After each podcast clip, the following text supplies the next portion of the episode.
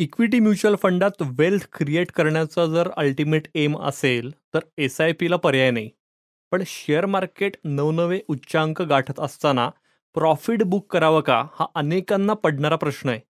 विशेषतः वेगवेगळ्या जागतिक घडामोडींमुळे मार्केटमध्ये चढ उतार येण्याची, करेक्शन येण्याची शक्यता ठराविक काळानं वर्तवली जातच आहे. त्यामुळेच म्युच्युअल फंडात प्रॉफिट बुक करावं का, करायचं म्हणलं तर त्याची नेमकी स्ट्रॅटेजी काय हवी, या सगळ्याविषयी जाणून घेऊया या एपिसोडमध्ये.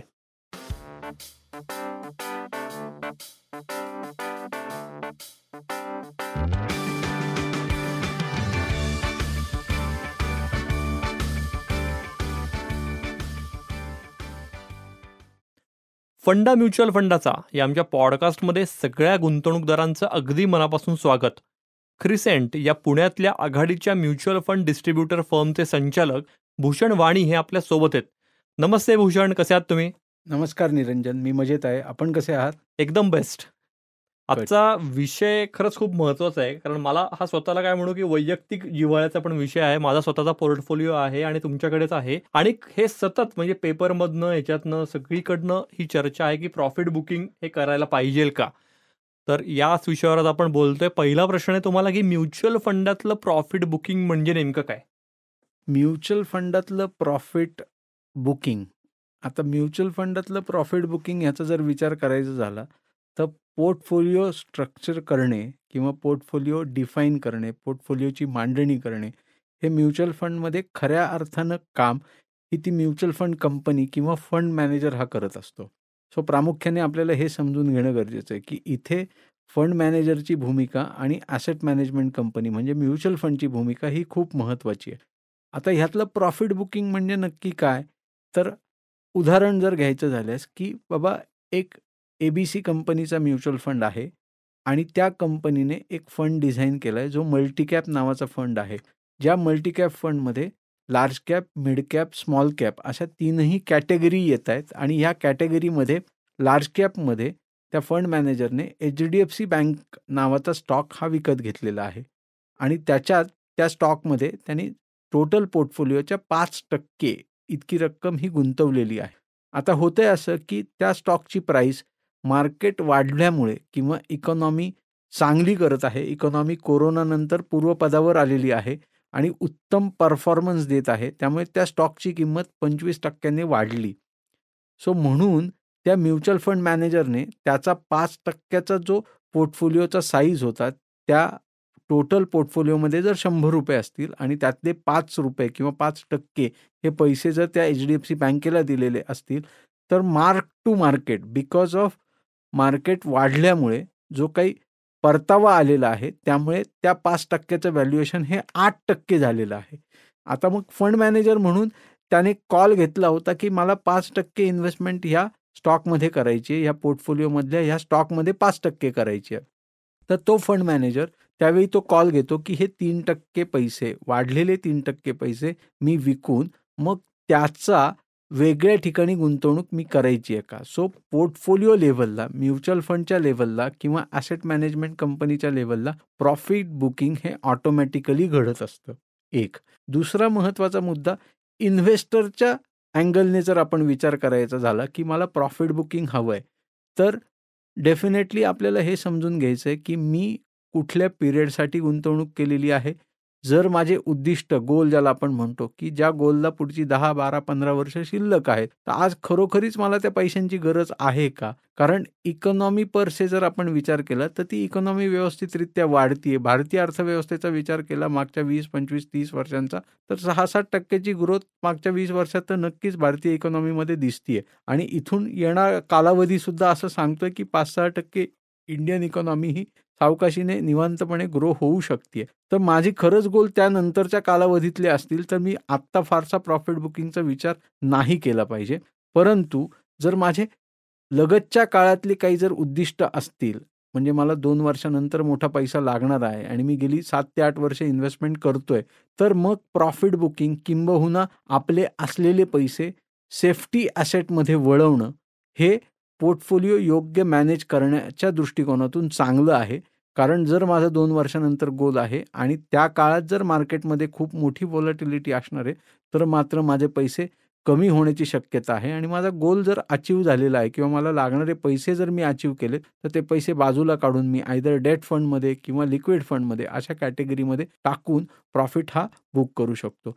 तिसरा महत्त्वाचा मुद्दा, जर एखादी रिटायर व्यक्ती असेल आणि त्याने लमसम पैसे टाकलेले आहेत, ओके, गेली 3-4 वर्ष तो SIPच्या माध्यमातून गुंतवणूक करतो आणि काही पैसे लमसम देखील घातलेत आणि आता त्याला पैसे वाढलेले दिसत आहेत, तर माझा त्याला सल्ला असा राहील की त्याने सिस्टमॅटिक विड्रॉल प्लॅनच्या माध्यमातून रेग्युलर बेसिसवर जर पोर्टफोलिओमधून काही रक्कम काही प्रमाणात पैसे जर ते बाहेर काढत गेलात, म्हणजे महिन्याला 0.50% म्हणजे वर्षाचे 6% एवढे पैसे जर तो बाहेर काढत गेला आणि पोर्टफोलिओला जर 10% परतावा मिळत असेल तर उरलेली 4% रक्कम कंपाऊंडिंगने त्याच्या इन्व्हेस्टमेंटमध्ये वाढही होत राहील.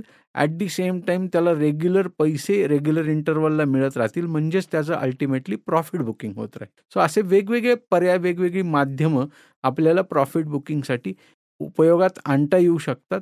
हेच या प्रॉफिट बुकिंगचं नेमकं गणित आहे.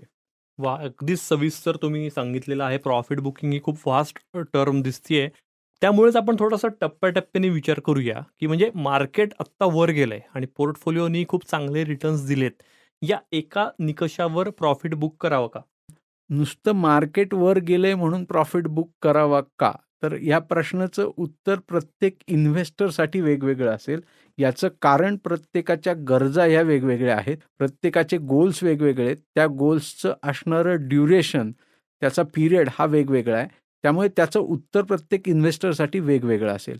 परंतु मला सांगण्याचा यातला मुद्दा महत्त्वाचा असा आहे की बाबा रेग्युलर फक्त मार्केट वर गेले म्हणून, म्हणजे एखादा स्टॉकची प्राईस वर गेली किंवा एखाद्या म्युच्युअल फंडचा NAV वाढलाय, 10 रुपयाचा NAV 15 रुपये झालाय म्हणून मी लगेच ते पैसे काढून घेतलेत किंवा ते पैसे काढून सेफ्टी ॲसेटमध्ये जर वळवले आणि मला ते पैसे पुढची 10 वर्ष नको आहेत, फक्त हा निकष ठेवून ते पैसे काढले गेलेत तर भविष्यात त्याची एक इंट्रेन्सिक व्हॅल्यू किंवा वाढणारी जी किंमत आहे, खरी किंमत ती जी तो NAV किंवा तो म्युच्युअल फंड किंवा तो स्टॉक जे गाठू शकतो ते कोणालाही सांगता येत नाही किंवा त्याचा अंदाज नाही, त्याची माहिती नाही. म्हणजे ह्याचं एक उदाहरण मी देऊ इच्छितो की 1996 साली ऑक्टोबर 1996 साली भारतात आलेला 10 रुपये युनिट प्राईसचा फंड, कालच मी बघत होतो एका इन्व्हेस्टरचा पोर्टफोलिओ, तर त्याच्यात 2896 रुपये एका युनिटची किंमत झाली आहे. आता हा पिरियड जर बघितला तर ऑलमोस्ट 27 वर्षांचा पिरियड आहे. आता त्या व्यक्तीला 27 वर्ष त्यांनी शांत बसला का किंवा त्याला 27 वर्ष पैसे नको होते का,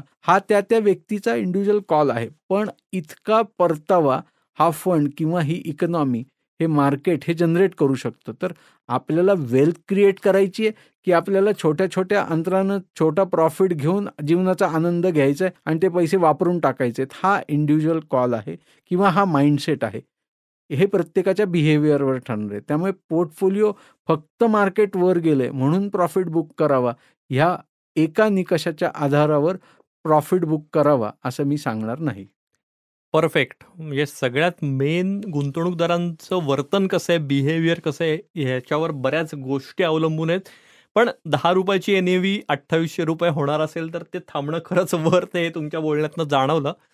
भूषण, एक थिअरी असं सांगते की इक्विटी म्युच्युअल फंड सोडून तुमची दुसरी कुठलीही गुंतवणूक नसेल, एस्पेशली डेट स्वरूपाची कुठली इन्व्हेस्टमेंट नसेल तर मार्केट तेजीत असताना 15% प्रॉफिट बुक करावा. काय सांगाल तुम्ही निरंजन? पर गुंतवणूकदार थिअरी ही बदलणार आहे, थिअरी ही सरसकट प्रत्येक गुंतवणूकदाराला लागू होते असं अजिबात नाही, हेच माझा अनुभव सांगतो. परंतु ह्या प्रश्नातच त्याचं उत्तर दडलेलं आहे असं मला वाटतं.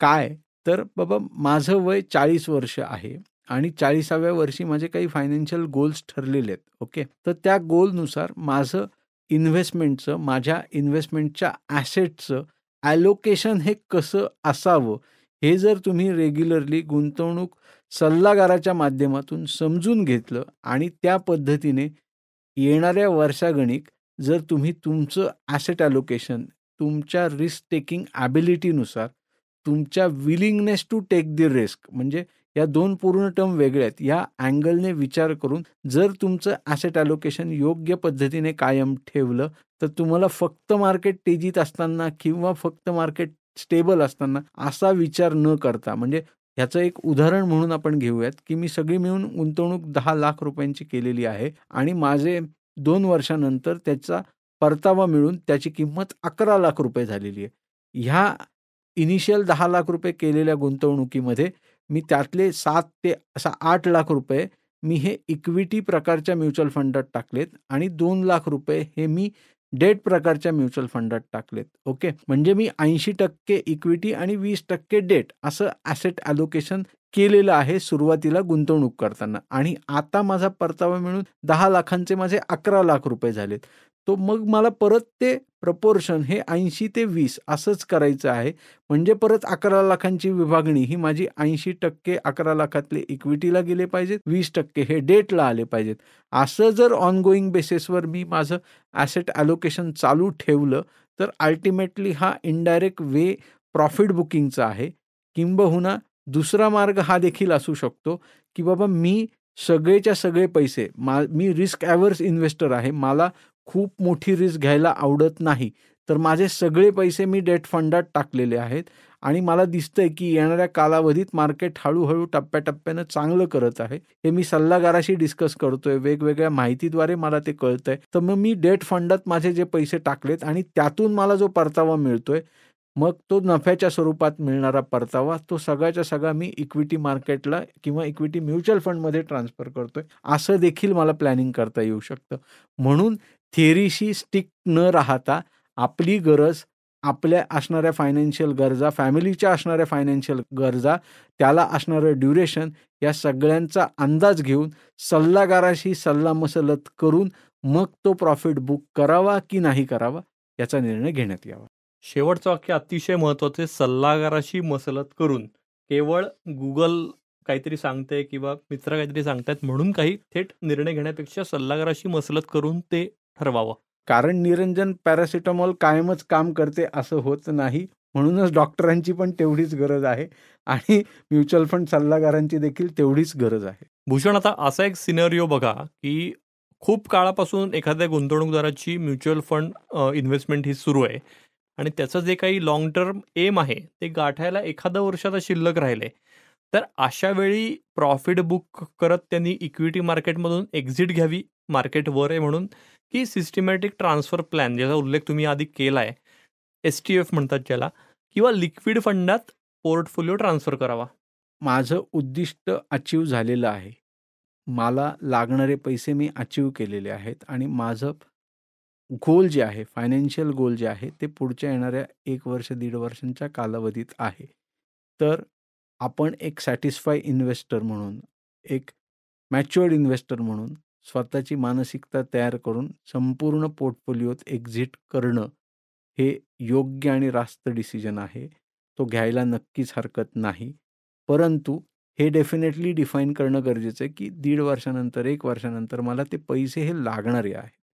ओके, जर खरंच तशी गरज नसेल तर ते करण्याची गरज नाही. म्हणजे ह्याचं 2 उदाहरणात मी हे एक्सप्लेन करू इच्छितो की बाबा मला इंडिव्हिज्युअल गुंतवणूकदार म्हणून पुढच्या येणाऱ्या 1-1.5-2 वर्षांच्या कालावधीत माझ्या मुलाचं उच्च शिक्षण आहे, ज्याच्यासाठी मला साधारण 50 लाख रुपयांची गरज होती. आता ही गरज जेव्हा मला 50 लाख रुपयांची मी डिफाईन केली होती आणि आज मला माझ्या पोर्टफोलिओला ते अचीव केलेले दिसत आहेत. आता मुलाचं उच्च शिक्षण आहे म्हणजेच तो पोस्ट ग्रॅज्युएशन करणार आहे किंवा ग्रॅज्युएशन करणार आहे, तर टोटल त्या उच्च शिक्षणाला साधारण 5 वर्षांचा कालावधी जाणार आहे. ओके, म्हणजे सगळंच उच्च शिक्षण पुढच्या येणाऱ्या 1 वर्षांच्या कालावधीत आहे असं नाही.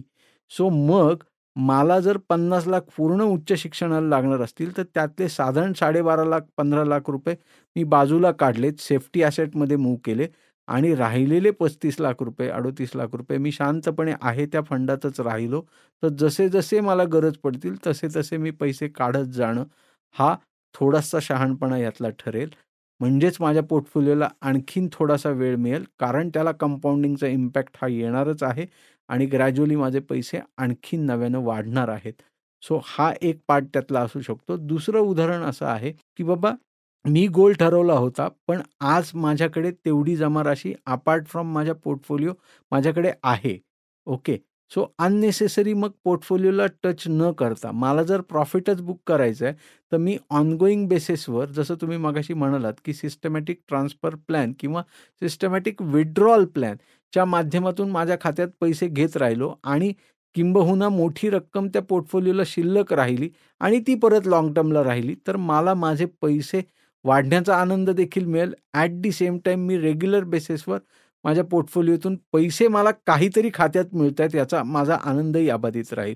सो या दोन वेगळ्या उदाहरणातून तुम्हाला असं लक्षात येईल की बाबा हरकत नाही, माझा गोल जर 1 वर्षानंतर आता येतो आहे आणि माझं फायनान्शियल गोल 1 वर्षानंतरचा जो आहे त्याच्यासाठीची रक्कम ऑलरेडी मी अचीव केली आहे आणि ह्याच्या व्यतिरिक्त माझ्याकडे काही पैसे नाही आहेत त्या गोलसाठी, तर मी ते पैसे नक्कीच सेफ्टी ॲसेटमध्ये ट्रान्सफर करावे कुठलाही विचार न करता.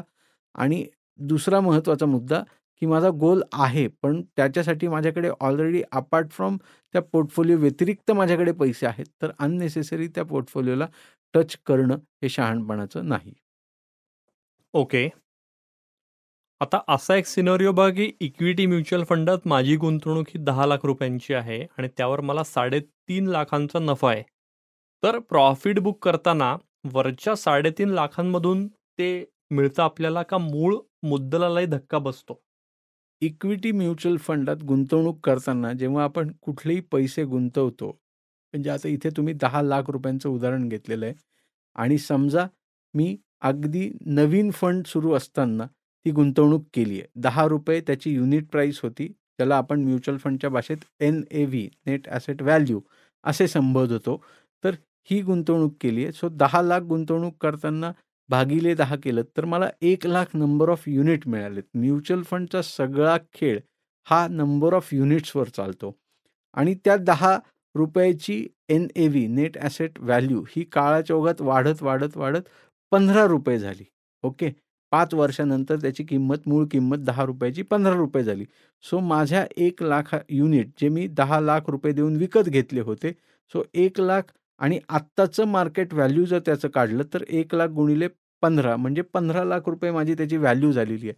आता म्युच्युअल फंडला युनिट कळतात, त्या सिस्टीमला युनिट कळतात. तुम्ही 3.5 लाख रुपये मागितलेत किंवा 2 लाख रुपये मागितलेत तर तो त्या आजच्या रेटप्रमाणे ती जी NAV आहे आजची ती डिव्हाइड बाय तुम्हाला जी रक्कम लागणार आहे तेवढे युनिट मार्केटमध्ये विकून तुमचे पैसे तुमच्या अकाउंटला क्रेडिट करतो. म्हणजेच याचा सोप्या भाषेत अर्थ असा की तुमचा 3.5 लाख रुपये प्रॉफिट असू दे किंवा काही प्रॉफिट असू दे, जर तुम्ही जी काही रक्कम मागितलेली आहे त्याला आजच्या NAV ने भागायचे तेवढे युनिट तुमचे वजा होणार आहेत. मग ते तुमच्या मूळ रकमेलाही हात लागू शकतो किंवा जर मूळ रकमेला हातही लागू शकत नाही असं देखील घडू शकतं जर NAV ची किंमत जास्त असेल तर.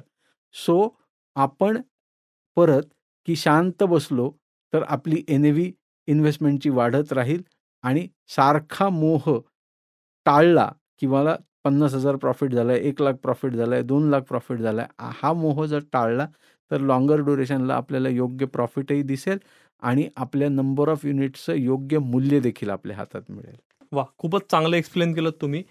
मुद्दा तोच आहे की ते युनिटचं महत्त्व समजून घेतलं पाहिजे आणि ती NAV वाढावी असं वाटत असेल तर दीर्घकाळ गुंतवणुकीला पर्याय नाही. तर इक्विटीमध्ये वारंवार प्रॉफिट बुक करावं लागू नये म्हणून डेट ॲसेट्समध्ये म्हणजेच सोन्यासारख्या कमोडिटीजमध्ये गुंतवणूक असावी का?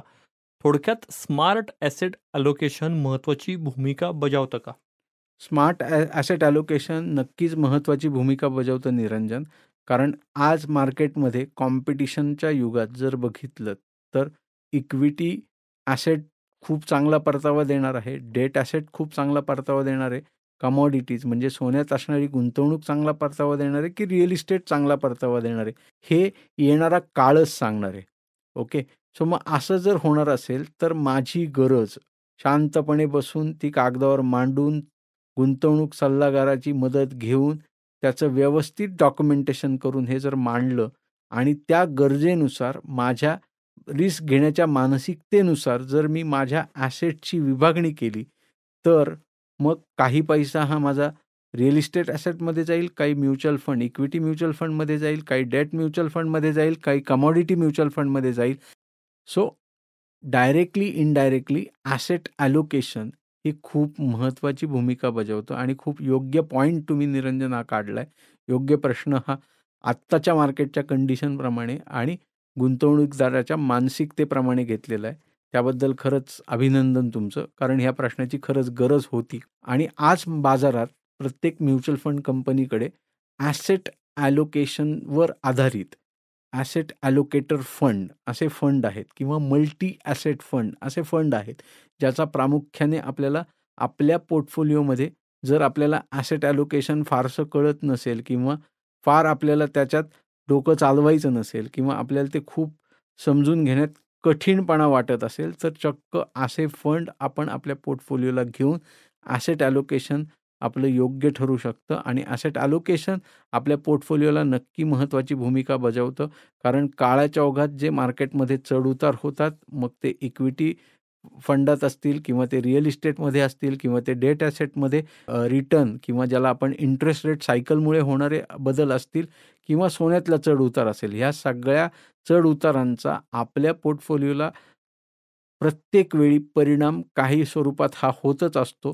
सो म्हणून आपण जर प्रत्येक ॲसेट क्लासमध्ये आपल्या एजनुसार, आपल्या फायनान्शियल गोल्सनुसार, आपल्या फायनान्शियल गोल्सच्या असणाऱ्या ड्युरेशननुसार जर इन्व्हेस्टमेंट योग्य पद्धतीने केलेले असेल, म्हणजेच आपलं ॲसेट ॲलोकेशन योग्य पद्धतीने केलेलं असेल, तर आपल्याला परतावा, स्मार्ट परतावा मिळू शकतो आणि एक आपण स्मार्ट इन्व्हेस्टर मार्केटमधलं नक्की ठरू शकतो. वा. सो प्रॉफिट बुक करण्याचा मोह होऊ नये म्हणून SIP सुरू करताना ती गोल ओरिएंटेड करणं कधी पण चांगलं ठरतं. प्रॉफिट बुक करतानाचा मोह हा कायमच होत राहतो, परंतु जर माझी गोल बेस SIP असेल, म्हणजे उदाहरणार्थ की मला 3 वर्षानंतर वर्ल्ड टूरमधली पहिली ट्रिप करायची आहे, तर हा माझा छोटासा गोल आहे की मला दुबईला फिरायला जायचं आहे. सो गोल हा 3च वर्षांचा आहे. सो मग 3 वर्ष शांतपणे तशा प्रकारची इन्व्हेस्टमेंट निवडून किंवा तशा प्रकारचं प्रॉडक्ट हे गुंतवणूक सल्लागाराची मदत घेऊन निवडणं आणि मग तो गोल अचीव करणं, म्हणजेच आपल्याला त्या गोलपर्यंत, त्या ड्युरेशनपर्यंत, त्या पिरियडपर्यंत शांत बसून माझं पहिलं फायनान्शियल गोल अचीव होते, जी मला वर्ल्ड टूरमधली पहिली ट्रिप करायची आहे. माझं दुसरं गोल असू शकतं की आज माझ्याकडे एक छोटी कार आहे आणि आज ती साधारण 30-40 हजार किलोमीटर झाली आहे, आणखीन 5 वर्षानंतर ती 80-90 हजार किलोमीटर होणार आहे, म्हणजेच त्याचं लाईफ हे कमी होणार आहे. मग मला ती कार रिप्लेस करायची आहे, बदलायची आहे, तो हा देखील माझा गोल असू शकतो.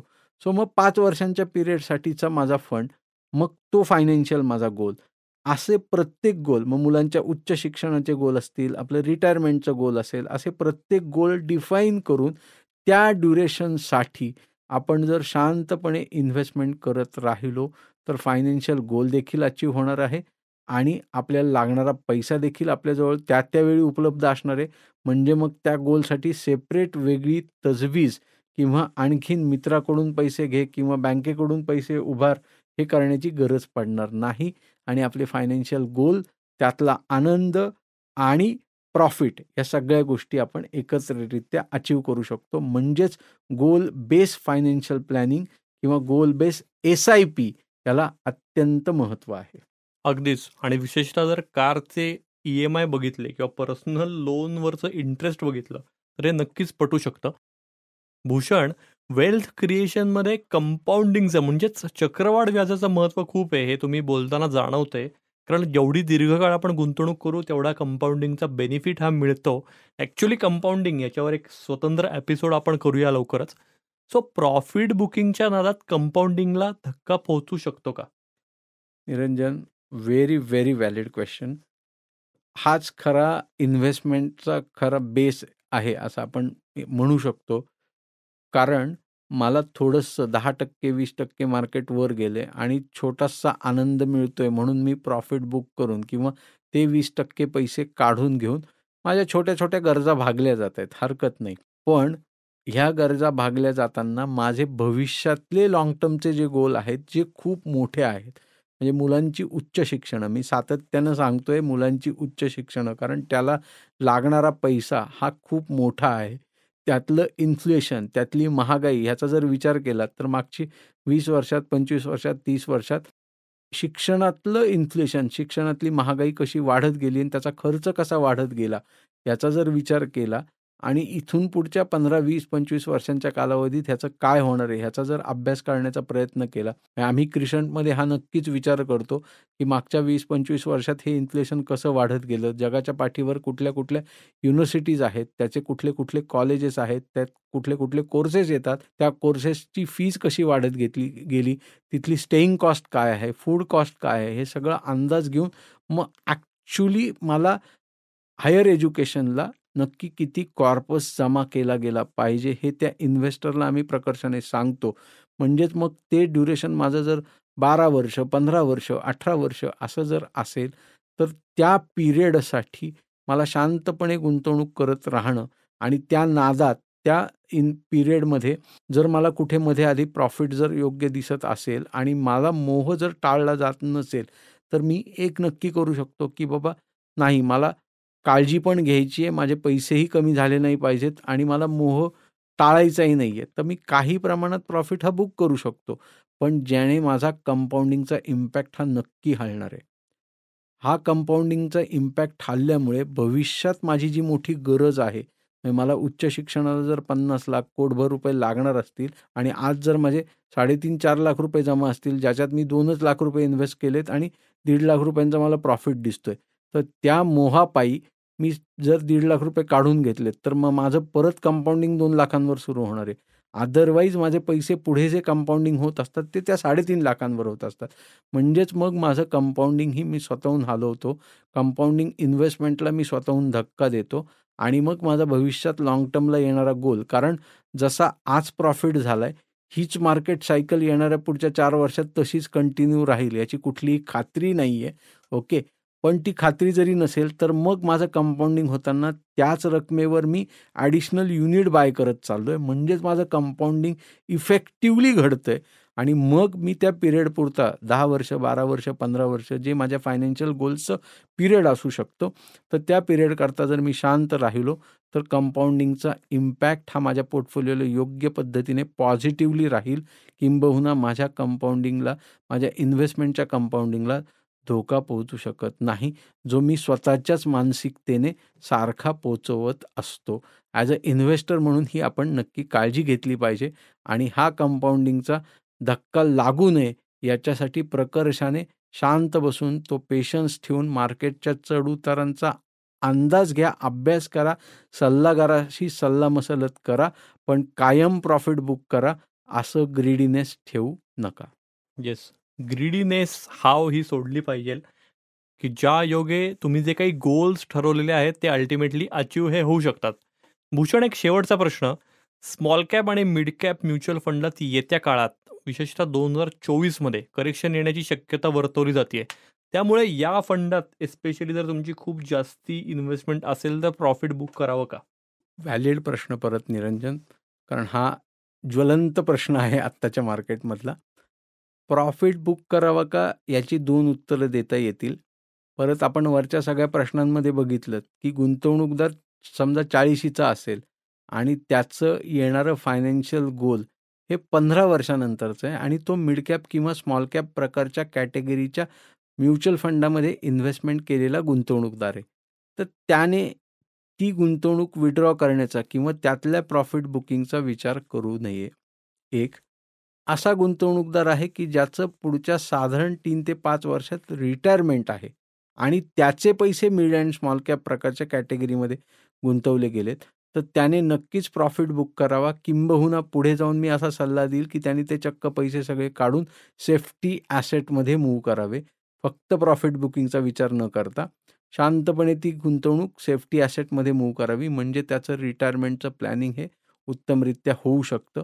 परंतु यातला पुढचा मुद्दा असा आहे की, म्हणजे मी याच्यातही एक उदाहरण देईल. माझ्या ऑफिसला एक वयस्कर सद्गृहस्थ बँकेतून रिटायर होऊन आले होते आणि त्यांनी मला चक्क सांगितलं की भूषण, मला पेन्शन मिळणार आहे बँकेकडून, सो माझं आमटी भात भाजीपोळी ही आबादी ते काही झालं तरी, तर मला ही जे काही रिटायरमेंटची किटी माझ्याकडे आलेली आहे 35 लाख रुपयांची, तर हे पैसे तू असे गुंतव की जे माझ्या भविष्यात माझ्या दोन्ही मुलींना कामाला येतील, पण that money let grow or go, ही रिस्क तू माझ्या पोर्टफोलिओला घे, अशा प्रकारचे फंड निवड. सो आपल्याला आपली मानसिकता, हे उदाहरण सांगताना मला हेच सांगायचं होतं की आपण आपली मानसिकता, रिस्क घेण्याची मानसिकता समजून घेऊन मग जर गुंतवणूक केलेली असेल आणि मग आपल्या इन्व्हेस्टमेंटचा म्हणजे आपल्या फायनान्शियल गोल्सचं ड्युरेशनचं जवळ येत असेल तर मिड कॅप असेल, स्मॉल कॅप असेल, लार्ज कॅप असेल, कुठल्याही कॅटेगरीतला फंड असेल तर प्रॉफिट किंबहुना आपली मूळ रक्कम देखील काढून घ्यायला आणि सेफ्टी ॲसेटमध्ये इन्व्हेस्टमेंट करायला नक्की हरकत नाही. आपले फायनान्शियल गोल्स जर लॉंगर ड्युरेशनचे आहेत आणि त्याला 10, 12, 15 वर्षांचा कालावधी शिल्लक आहे तर कृपया येणाऱ्या काळात जरी mid cap, small cap correct होणार असतील किंवा होतील अशी जी शक्यता वर्तवली जाते त्याच्यासाठी घाबरून जाऊन पैसे काढण्याची अजिबात गरज नाही. वा, खूपच छान एक्सप्लेन केलं आणि ही खूप गरज आहे आजची. कारण प्रत्येक गुंतवणूकदार, म्हणजे माझ्याशी अनेक जण बोलतात तर प्रत्येकाच्या बोलण्यात हा मुद्दा हा आवर्जून येतो. श्रोते हो, गुंतवणुकीसंदर्भातल्या कुठल्याही सल्ल्यासाठी तुम्ही क्रिसेंटला अगदी हक्कानं संपर्क साधू शकता. त्यांचा नंबर प्लीज नोट डाऊन करून घ्या. नंबर आहे 9764125533.